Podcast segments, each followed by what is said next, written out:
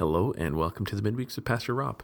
Uh, today I am starting uh, a walk through Romans in the midweeks. I'm doing a Bible study with some friends from church through the book of Romans. We're using this really helpful study guide uh, written by Jared Wilson on Romans. And so um, I'm going to be sharing some stuff that I'm learning or have learned. Um, so that you can go through Romans with me, or anybody from the Bible study who wants to can check this out and maybe add to uh, what they're learning and the process that they're in. Um, so, chapter one of the Bible study guide that we're looking at is kind of just thinking about the background of the letter of Romans. And the chapters aren't huge, so I just wanted to share some other background stuff that's kind of interesting to think about and know about as we're going through the letter. Um, Roman, uh, Rome, the letter was written to Rome, the Christians in Rome. Rome was really considered the center of the universe at that time. Um, it was already a very old city, hundreds and hundreds of years old, and this city had gone out throughout um, some of Europe and Greece and the Middle East and northern Africa and like Egypt and conquered pretty much everything. Uh, the Roman people were really famous for two things. Um, let's make that three. Really famous for three things. One, they were uh, zealous administrators. They loved getting things organized. And number two, they were uh, very capable soldiers and in the military world, very, very, very effective. And a big part of that was that they organized their armies rigorously. And because of their organization, they were able to march faster and fight longer than other people they were up against. So they usually won and they were super religious. So they uh, they had their pantheon of gods. They had their gods over Rome, and their entire religious life was totally bound up with their political life. Um, they didn't have any kind of concept of a separation between church and state. Everything about their lives was religious, was about the gods and omens and uh, pleasing the gods and avoiding bad omens and all this kind of stuff. So, uh, this was what Rome was, Rome was famous for: their religion, their their administration, ruling the world, and the, their brutal success as a military might. And so this had been going on for years and years and years. And Rome was um, a republic for a long, long time. They had a king in their very early years, and they got rid of him. And they, as a republic, they were uh, meant to be a city that was ruled by like a senate. Uh, so a group of leaders who got together and made laws and decisions together as a group. So if you're wondering what that would look like, imagine Canada, but without a prime minister. So just the MPs getting together without like one leader who's the leader for long term. Sometimes the Senate would elect a, a, leader for war or something like that for a short time, but it's meant to be just the senators ruling over Rome. Or imagine the United States without a president. That's what Rome was supposed to look like. But a few years before Jesus came to the world, uh, a guy named Julius Caesar came. He, he was a very successful uh, military leader, a general in Rome, and through one thing and another, he became the dictator over Rome. So the one man ruling over the entire empire, which included Jerusalem. And he was assassinated, and the person who became emperor in his place was a man named Octavius or Augustus. And he is the one that was ruling over the empire when Jesus was born. So if you go into Luke and you read the story of uh, Jesus being born, it's Caesar Augustus's decree for all the world to be taken census of that led Mary and Joseph to go to Bethlehem at the time that Jesus would be born.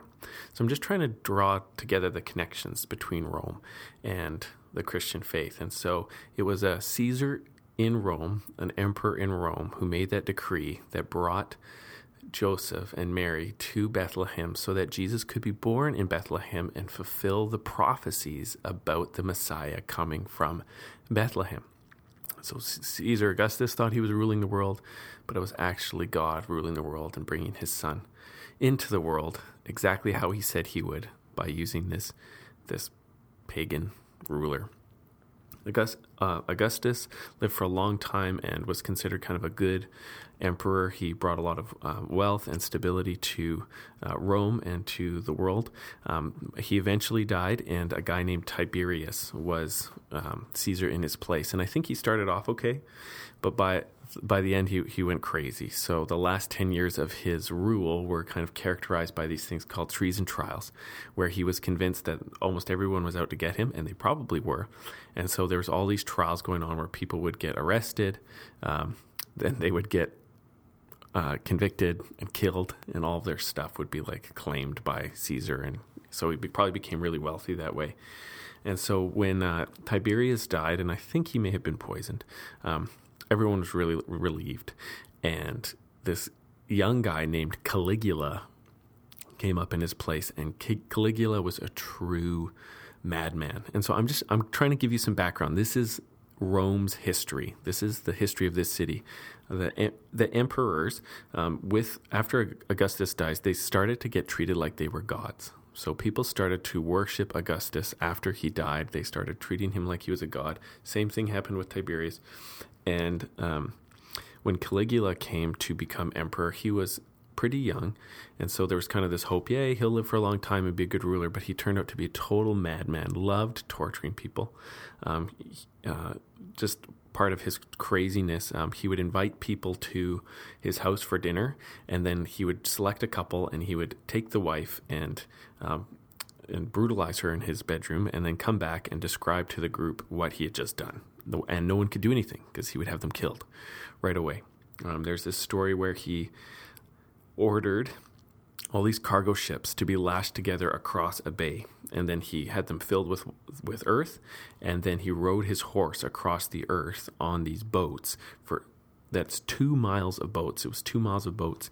Um, just as like a display of power. They they had said that somebody in his youth had said uh, Caligula is more likely to ride his horse across this bay than to become emperor.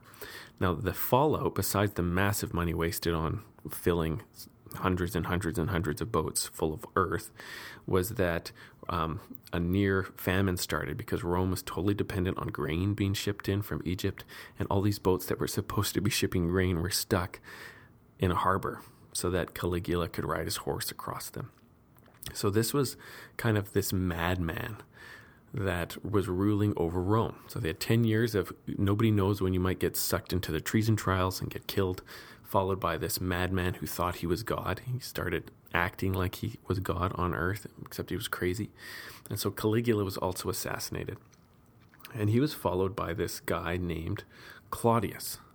Uh, Claudius was a hunchback and a stutterer, and so no one could really figure out how he became emperor. But uh, the royal guard, who was in charge of um, protecting the Caesars, decided that he would be the next Caesar after Caligula was killed. And so Cal- Claudius um, came into power, and he he had to defuse something like 300 attempted assassinations in his life. But Claudius interacts with the Bible um, in Acts chapter 18, Paul meets uh, two Jews, uh, Aquila and his wife Priscilla, who become partners with him in the gospel. And he meets them, and I think it's in Corinth. He meets them there because Claudius ejected all of the Jews from Rome. And so we don't totally know what happens, but um, it what probably happened was that there were as the gospel was being preached in Rome, there's probably some riots. And there's this one reference to something called the Chrestus riots in some Roman annals somewhere. And what some people think is that he's probably meant the Christus or the Christos riots in Greek, Christos, and in Latin, Chrestus. They might have gotten his name wrong. So what probably was happening was with the what could have been happening, I don't know if probably, there was probably these riots in Rome having to do with preaching Jesus, just like there were riots everywhere in the world. Whenever Jesus got preached, people got upset. And so Claudius ejected all of the Jews out of Rome. And that's how Paul met Aquila and Priscilla. Um, sometime after that, the, the Jews must have been let back in because there was a really large Jewish population in Rome at the, at the time of the writing of this letter, obviously. Anyhow, Claudius um, was emperor for quite a long time. and he had a terrible family uh, fortunes.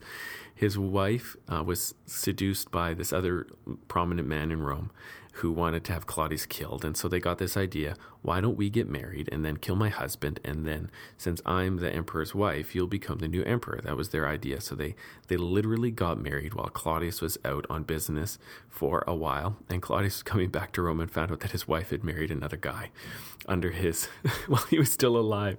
And uh, so she got. Uh, executed for treason, and he, Claudius ended up marrying his niece. Okay, so that that's just wrong. Even the Romans thought that was wrong. He ended up marrying his niece, and his niece's name was Agrippina, and Agrippina's son from another marriage was his name was Nero. Okay, and Nero was emperor when this letter was written to Rome. And at the time, Nero was, I think, fairly peaceful as an emperor. He um, uh, he had a few good years at the beginning and then kind of went off the rails and became somewhat like a little Caligula and became famous in church history for uh, persecuting the church and lighting Christians on fire to uh, light his garden parties. But right now, things were kind of peaceful. So, this is kind of the larger context, some of the history in the city of Rome when Paul is writing his letter to the Romans. And Paul has kind of two reasons for writing the letter to the Romans. Number one, he wants to come to them and encourage them in their faith. And so he's kind of presenting his gospel to them um, so that they know who he is before he gets there. Um, also, he wants to get sent on from them to do missionary work further on in Spain, so past Rome, um, in Spain. And so by presenting his gospel to them, they can, you know, get a good feel for who he is and want to support him as he goes on to Spain. But this is the, the larger context of all the craziness of the Roman world happening while the church is beginning to grow there.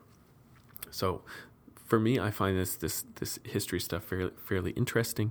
Um, it's also important to remember that Paul is a Roman citizen. Uh, we find this out in the book of Acts a couple of times where Paul is arrested and maybe he's been tortured, which is illegal to torture a Roman citizen without a trial first.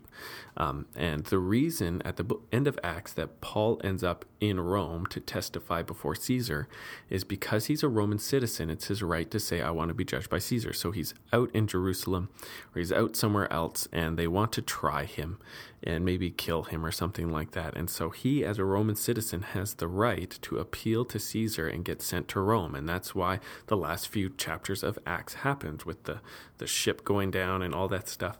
So he is writing to the church in a city that he is a citizen of.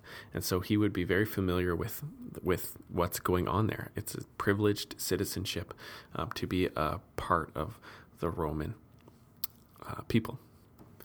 Now, with all that being said, I think this helps explain some of the content of the letter of Romans. There's a huge Jewish population in Rome, so big that when they riot, it's it's impactful enough that they can all get kicked out of the city. There's a huge Jewish population there, and um, a lot of or a significant portion of those Jewish people have become Christians. At the same time, there's lots of Gentile Christians there, whether they're Greeks or Romans, um, and so the church in Rome is populated by Jews and Gentiles together, living in this context of a very religious Gentile people as well as a very zealous Roman, uh, Jewish people. Sorry, not Roman people, but Jewish people. So here's this church Jews and Gentiles together with Jews around them who aren't believers but are really zealous, and Gentiles around them who aren't believers but are really zealous for their pagan religion. And so they this church is trying to find figure out how to do life together as Christians, as people who are in Christ in this really tense um, situation where you've got people who will be against you because you're leaving their religion and you'll have you have a crazy emperors in the city who have enough power to just kill you if they want to, as well as to kick all of you out of the city if they want to. So this is their scenario, and so Paul is writing to them, um, addressing so many issues that will are planning for peace. How do we have a Christian view of the law so we can live together? How do we have a Christian view of um, transformation by the Spirit so that we can live together? How do we have um, a generous Christian view of um, being a Jewish Christian who might want to still observe the dietary laws, might want to still hold Sabbaths, so that we aren't fighting against each other, but living together in peace in Christ. I think that helps explain it a little bit. There, the the Christian church there is um, there's two people groups come who are one in Christ who have to figure out how to live together in the midst of a very volatile city that can turn against you with violence at any time. And so I think that helps us understand why Paul writes for so long, why his argument is so in depth, and why he keeps returning to Jews and Gentiles together. And you can see right in the first chapter, he says, um, This gospel is the power of God for salvation to all who believe, first to the Jew and to the Gentile. So why is that bring he's bringing that up? Because he's talking to these people these two people groups who are called to live together as one in Christ in the midst of a super volatile city. And that's a constant theme. How do people who really couldn't live together on their own become one people in Christ? Drawing together all the Old Testament as well as everything that Jesus has accomplished through the cross.